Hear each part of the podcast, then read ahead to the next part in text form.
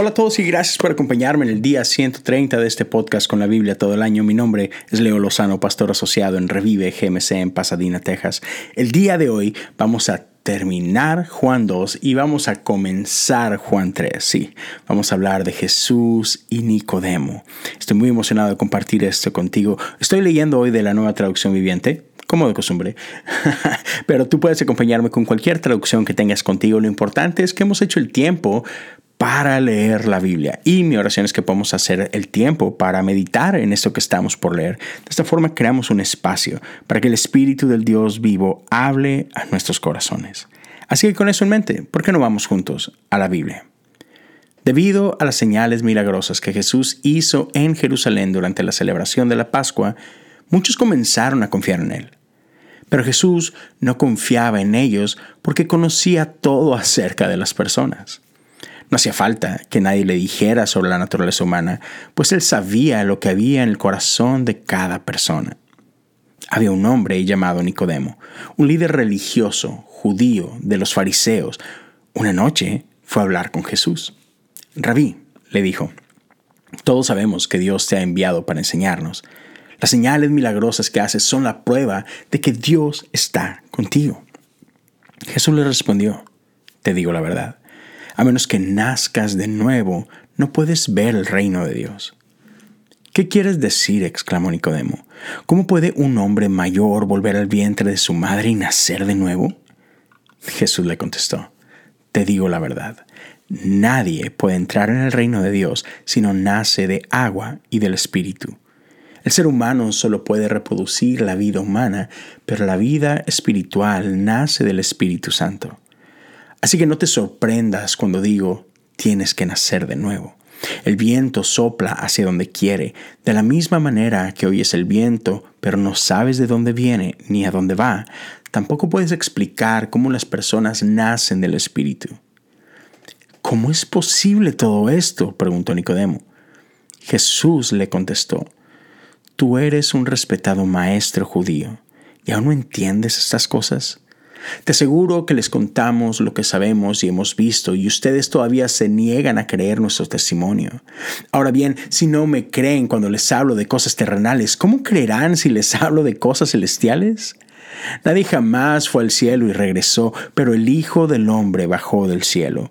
Y así como Moisés levantó la serpiente de bronce en un poste en el desierto, así deberá ser levantado el Hijo del Hombre para que todo el que crea en él tenga vida eterna. Pues Dios amó tanto al mundo que dio a su único Hijo para que todo el que crea en él no se pierda, sino que tenga vida eterna. Dios no envió a su Hijo al mundo para condenar al mundo, sino para salvarlo por medio de él. No hay condenación para todo el que cree en él, pero todo el que no cree en él ya ha sido condenado por no haber creído en el único Hijo de Dios. Esta condenación se basa en el siguiente hecho. La luz de Dios llegó al mundo. Pero la gente amó más la oscuridad que la luz, porque sus acciones eran malvadas. Todos los que hacen el mal odian la luz y se niegan a acercarse a ella porque temen que sus pecados queden al descubierto. Pero los que hacen lo correcto se acercan a la luz para que otros puedan ver que están haciendo lo que Dios quiere. Esta es la palabra de Dios para el pueblo de Dios. Damos gracias a Dios por su palabra. Amén. Qué gran encuentro entre Juan, entre Juan, entre Jesús y Nicodemo. Y sabes, me encanta que rompe inmediatamente con algunos paradigmas que tenemos, porque nosotros por lo regular, bueno, pensamos en fariseos y pensamos gente que odia a Jesús, aquellos que mataron a Jesús, gente que no entiende a Jesús, ¿sabes? Y pensamos que todos los fariseos caben en esa cajita. Y no es así. Nada, nunca es así, ¿sabes? Ya, había quienes aún dentro de este grupo de personas, dentro de fariseos y demás, había gente que, que amaba y que respetaba a Jesús. Nicodemo es un claro ejemplo. Ya los ricos no heredarán el reino de los cielos y sin embargo tenemos a un José de Arimatea que amaba a Jesús y que sirvió a Jesús y que proveyó la tumba para Jesús y muchos otros ricos que proveían para Jesús. ¿Sabes? Entonces, no, no, podemos ser como que absolutistas, ¿no? Y este es un gran ejemplo.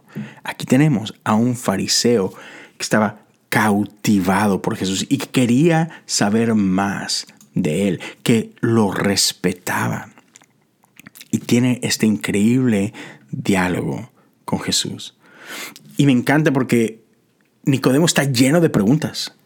Y muchas veces en nuestras iglesias pensamos que pensamos que las preguntas están mal o que no hay lugar para preguntas y Jesús te recibe con todo y tus preguntas y Jesús ama esas preguntas porque le da una oportunidad de un diálogo con contigo, ¿sabes?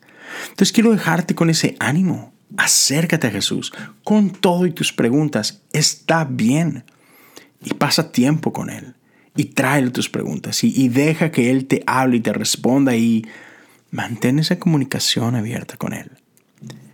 Pero me encanta que el, el buen Nicodemo nunca fue cerrado. Nunca fue así no, no, no, esto no se puede, así no es.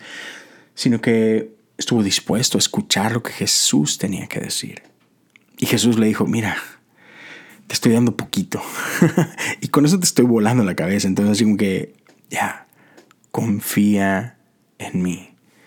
Pero me encanta porque es, es justamente, es en esta conversación entre este hombre que quizás muchos hubieran desechado porque es de los fariseos, pero es este hombre lleno de preguntas, es en este diálogo que tenemos el versículo más famoso de todos, Juan 3, 16. Porque Dios amó tanto al mundo que dio a su único Hijo para que todo el que cree en Él no se pierda, sino que tenga vida eterna. Dios no envió a su Hijo al mundo para condenar al mundo, sino para salvarlo. No hay condenación para todo el que cree en Él. Y sabes, creo que muy rápido vamos, bueno, pero los que no creen en Él sí van a ser condenados. Dales tiempo, dales tiempo. Deja que sigan conociendo y experimentando a este Dios que los ha amado tanto, que ha venido a salvarlos. Hmm, yo creo que Dios puede hacer mucho. Yo creo que Jesús puede hacer mucho. Dale tiempo. Dale tiempo. Extiende gracia. Crea espacios de conexión.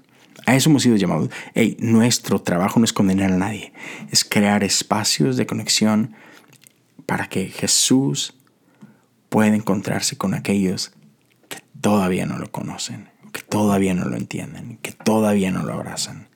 Y dejemos que Dios se encargue de lo demás, ¿va? Gracias por acompañarme el día de hoy. Y no puedo esperar estar contigo una vez más el día de mañana. Dios te bendiga.